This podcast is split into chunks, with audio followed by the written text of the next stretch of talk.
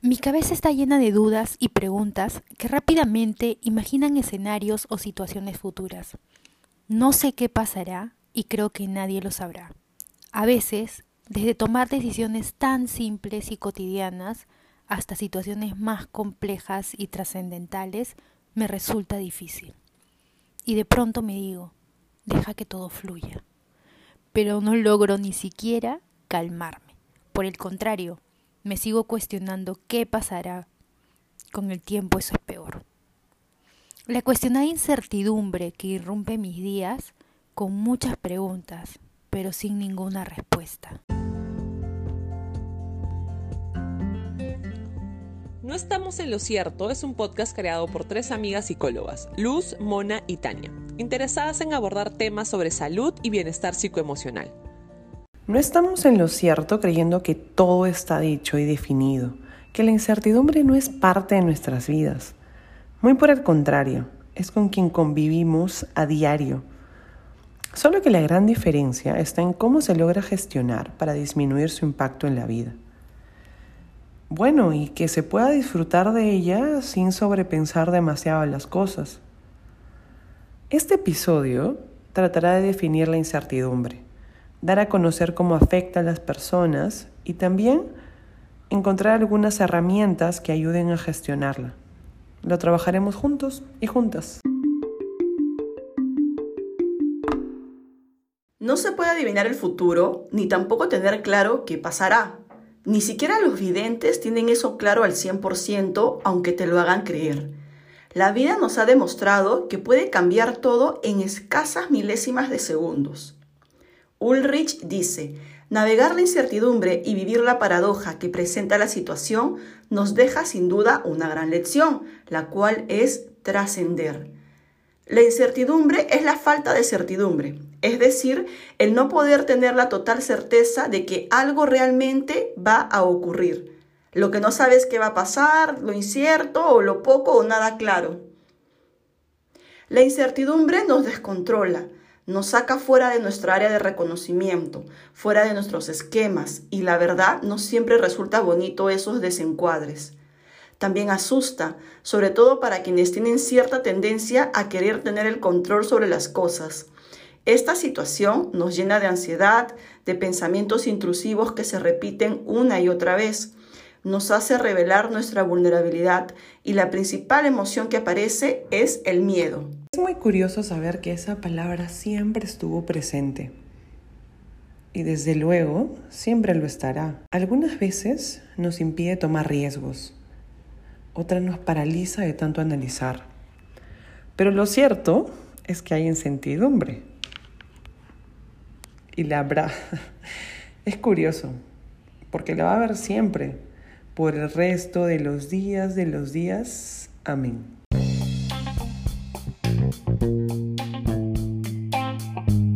Pero como decía John Lennon, la vida es aquello que te va sucediendo mientras tú te empeñas en hacer otros planes. Es totalmente cierto y razonable, la verdad, que las personas tengan esa necesidad de saber qué va a pasar, eh, con qué vamos a continuar, de anticiparse ante algunos hechos, digamos, forma parte de cierta planificación. ¿Por qué? Porque nos brinda seguridad. Y eso es totalmente relajante para el cerebro y también para el cuerpo. Cuando tienes un plan específico y en caso de que este primer plan falle, tienes un plan B. Y esto implica ser precavido, principalmente para que la vida no te sorprenda desprevenido. Generamos esos acuerdos, estas planificaciones. Ahora, lo importante es que eso no esté estrechamente estructurado y que no nos obsesionemos con eso. Porque hay ciertos contextos de la vida aplicables a prevenir con un determinado control, por supuesto que sí. De lo contrario, no tendríamos metas, objetivos, sueños. Sin embargo, y eso que nos quede sumamente claro, de repente lo entendemos pero todavía no lo procesamos como tal porque incluso hasta esos objetivos, metas, sueños, planificaciones pueden cambiar y hay que mantener esa cierta flexibilidad para asumir lo que pueda ocurrir. Kant decía, se mide la inteligencia del individuo por la cantidad de incertidumbre que es capaz de soportar. Puede sonar cuestionable, pero es bastante válido. Este principio tiene su perspectiva favorable que hasta el día de hoy no lo habíamos descubierto, y es en la revisión de este texto donde nos hemos dado cuenta de sus beneficios. Cuando algo no sale como quieres, te enfrentas a un problema nuevo. Es ahí donde la incertidumbre te reta, porque provoca que pienses en algo que debes reflexionar en ese mismo momento para poder ver cómo solucionarlo. Por lo tanto, te hace pensar en cosas mayores, un pensamiento mayor, como lo llama Maggie Jackson. El tener problemas nuevos amplía tu capacidad de pensamiento y acciones al respecto. El problema no es exactamente reconocer que existe la incertidumbre, sino en los pensamientos que tienes sobre ella, y cómo éste jala aspectos negativos y poco favorables. Cuando esto ocurre, la emoción más presente es el miedo. Con él escenarios catastróficos, feos y nada agradables. Es ahí donde se castiga la incertidumbre, por creer y querer tener todo controlado. Ahí radica parte de nuestro sufrimiento. Empiezan las dudas infinitas como ¿y si no logro aprobar el examen? ¿Y si nunca conozco a nadie que realmente me quiera? ¿Y si no tengo hijos? ¿Y si me despiden de mi trabajo? ¿Y si? Así podríamos continuar una larga lista de dudas si regresas 10 segundos y vuelves a escuchar estas preguntas, ¿dirías que son positivas o negativas? Tan solo el hecho de pensarlas genera incomodidad, tristeza, cólera e incluso eleva aún más nuestro miedo. Entonces, realmente se sufre por aquello que imaginamos, no por algo real. Pero en la cabecita de quien lo piensa, aparece como real siendo su verdad. En esta parte voy a relatar un ejemplo personal que de hecho lo he comentado en algún podcast anterior y es que hace unos años atrás eh, yo era una persona que sufría de muchos ataques de ansiedad. Eh, tenía una ansiedad generalizada, sobrepensaba las cosas, eh, de hecho pensaba que nunca iba a ser capaz de superar o gestionar esto, sufría muchísimo en ese tiempo por pensar cómo es que iba a ser mi vida futuro con estos ataques de pánico que a veces eran constantes y prácticamente del día a día, ¿no? Eh, sin embargo, eso no fue así porque logré hacerme cargo de esto, logré aprender, logré gestionarlo eh, con el tiempo y hasta el día de hoy, de hecho, lo sigo manejando bastante bien. Entonces, en este ejemplo podemos ver cómo es que la incertidumbre en aquel tiempo a mí, digamos, me mataba, me ponía ansiosa, me preocupaba por no saber qué iba a pasar a futuro, si es que iba a poder solucionar, manejar esto. Y vemos en la realidad que sí fue posible hacerme cargo y gestionarlo. Por ejemplo, en mi caso personal les voy a contar algo. Les cuento. Cuando era adolescente, yo tartamudeaba no era capaz de articular muchas palabras sin repetirlas dos veces al mismo inicio. Tenía compañeros que se burlaban horrible.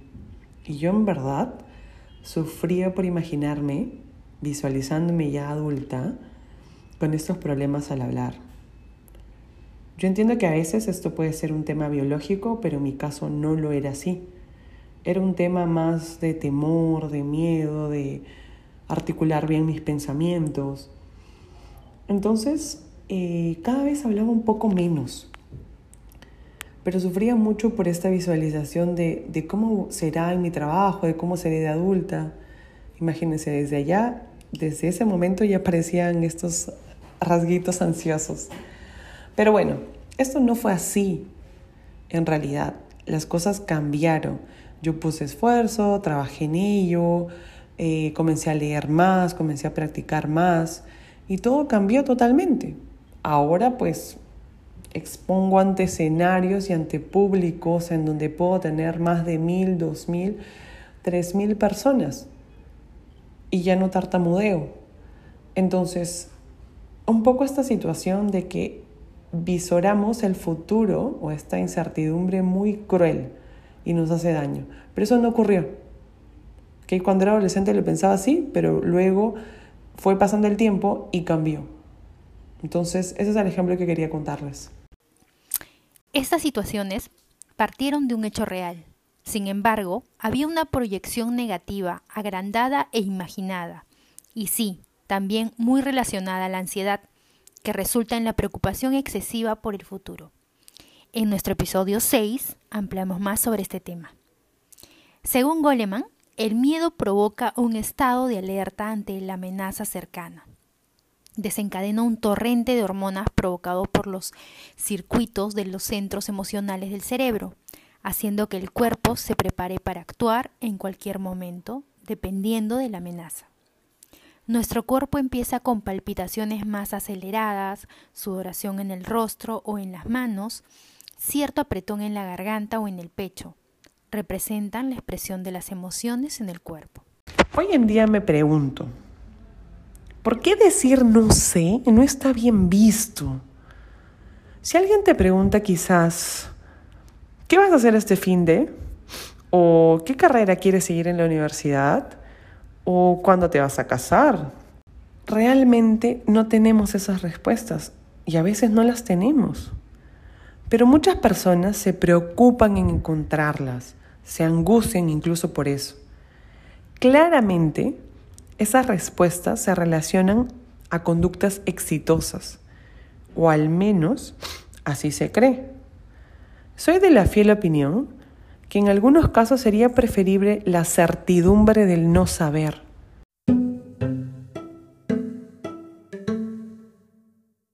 En vez de mentir o inventar tan solo para quedar bien. Sin embargo, en esta situación tenemos dos esquinas en este ring de combate, por así llamarlo. En una esquina tenemos personas con dificultad para gestionar esa presión social, de que sienten que tienen que responder algo que sea validado por los demás y mantener esa apariencia. Y en la otra esquina tenemos personas que presionan mucho o conciben el éxito de una manera muy acotada o de una forma que no es similar ni compatible con la tuya. Y sin embargo exigen un poco a su contexto que le rodea a que conciba esas mismas ideas de éxito, de estudiar en la universidad, de casarte, de tener planificado qué vas a hacer día a día. Mario Alonso Puig dijo, cuando sentimos miedo ante lo desconocido, el peligro o la simple incertidumbre, la primera de las estrategias que podríamos emplear sería la de no enfocarnos en lo que podemos perder, sino en lo que podemos llegar a ganar. Esta frase me recuerda algo que me dijo mi psicóloga en terapia. Cuando no tienes nada que perder, tienes mucho que ganar. Y me lo repito mucho, sobre todo cuando empiezo a generar miles de escenarios dudosos o cuando comienza a invadirme la incertidumbre. Es ahí cuando funciona esta frase. ¿Qué podemos hacer para gestionar la incertidumbre? Aquí te detallamos algunas herramientas que hemos compilado. 1. Acepta la incertidumbre siendo una pieza más de la vida. El cambio es constante. Sobre el cambio hablamos más en nuestro episodio 11. Entendamos que la vida no es lineal y habrá más cambios de los que piensas. Ellos nos permiten aprender y desarrollar áreas de mejora. 2. No veas la incertidumbre como una amenaza, sino como un desafío. De hecho, hay muchos estudios sobre esta idea de tolerar la incertidumbre. Las personas que son más tolerantes o más capaces de ver la incertidumbre como un desafío son más flexibles y menos rígidas en su vida diaria. Son más curiosas también, son capaces de ver matices y no son pensadores en blanco y negro. Hay muchas medidas que se pueden tomar en psicología. De hecho, las vamos a dejar al final tal y como sugiere Maggie Jackson, quien es una crítica social y escritora estadounidense, quien está escribiendo un libro titulado La incertidumbre. 3. Acepta y analiza tus emociones. ¿Qué te indican? ¿De qué te avisan? Ponle nombre a lo que sientes. Muchos de nuestros miedos y temores no son reales. Identificarlos nos ayudará a poner rumbo a nuestra acción. Crea un espacio en tu vida para escucharte y dialogar contigo. 4. Analiza tus creencias limitantes. Estas gobernadoras invisibles, por así llamarlas, porque parten de nuestra mente, podrían estar operando como un filtro en situaciones que te van a desestabilizar. Se basan en experiencias previas de nuestra vida que interpretamos e interiorizamos como ciertas, pero que no necesariamente lo son. 5. Ponte en acción. Si hay algo que te anda rondando, que te preocupa y temes que ocurra, ponte manos a la obra. Te convertirás en parte de tu proceso de mejora. 6. Disfruta tu presente. En ocasiones, en muchas ocasiones de hecho, olvidamos que el hoy es nuestro regalo más preciado. Vivir de forma consciente nos ayudará a valorar lo que tenemos y tratar de sacarle el máximo provecho. 7. Evalúa con estas preguntas. ¿Lo que te está preocupando se encuentra en tu área de control? ¿Hay algo que dependa de ti? ¿Puedes hacer algo para mejorar la situación? Si la respuesta es sí, podrás diseñar un plan de acción. Si la respuesta es no, equilibra el invertir tanto tiempo y energía en ello.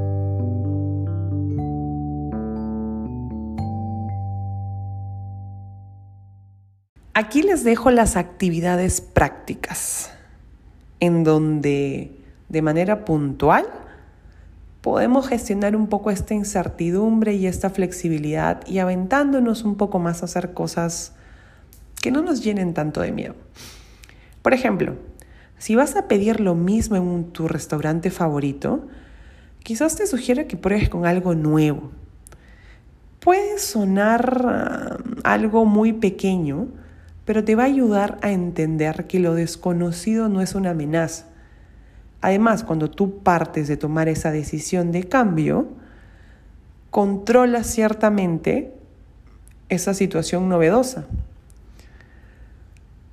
Siguiente ejemplo.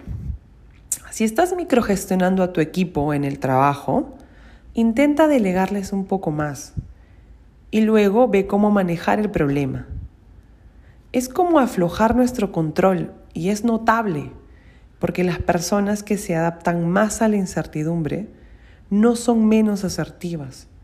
La incertidumbre no significa que estés paralizado ni que estés renunciando a un problema.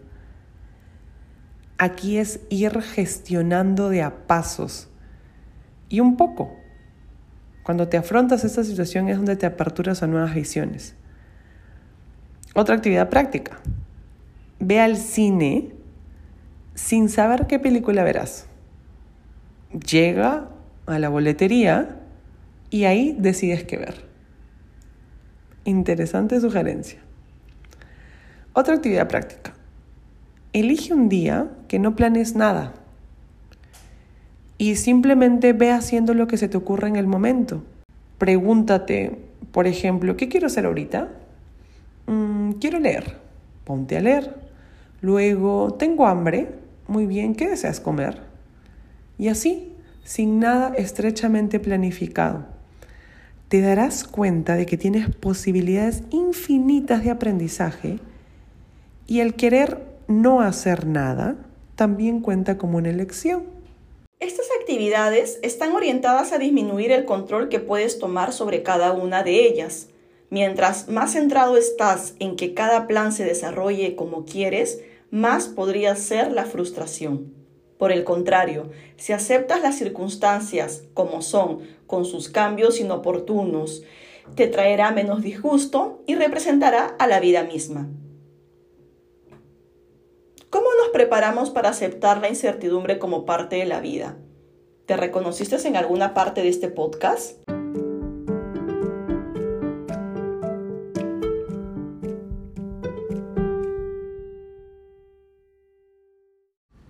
En este episodio quisimos encontrar un espacio para compartir un poema que escribí titulado Poema La incertidumbre.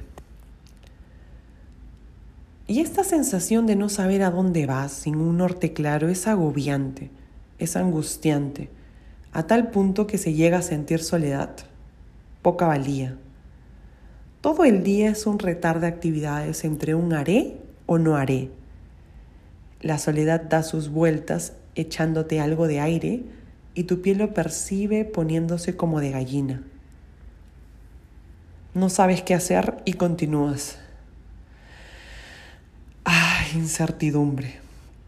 Y te pintan como la mala de la película, siendo tú tan inocente y solo presente en la vida porque sí, porque tú fluyes, estás y acompañando constantemente la vida de todos y de todas.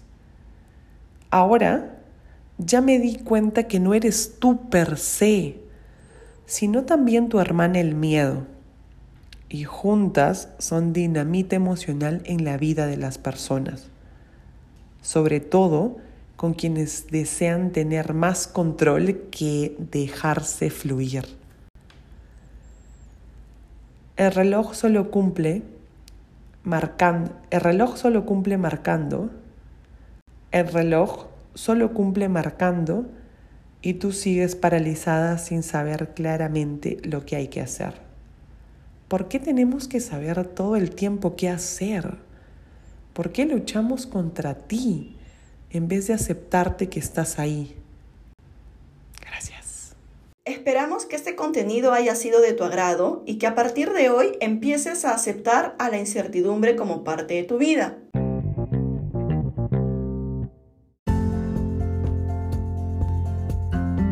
No estamos en lo cierto, ni Mona, ni Tania, ni Luz. Muchísimas gracias.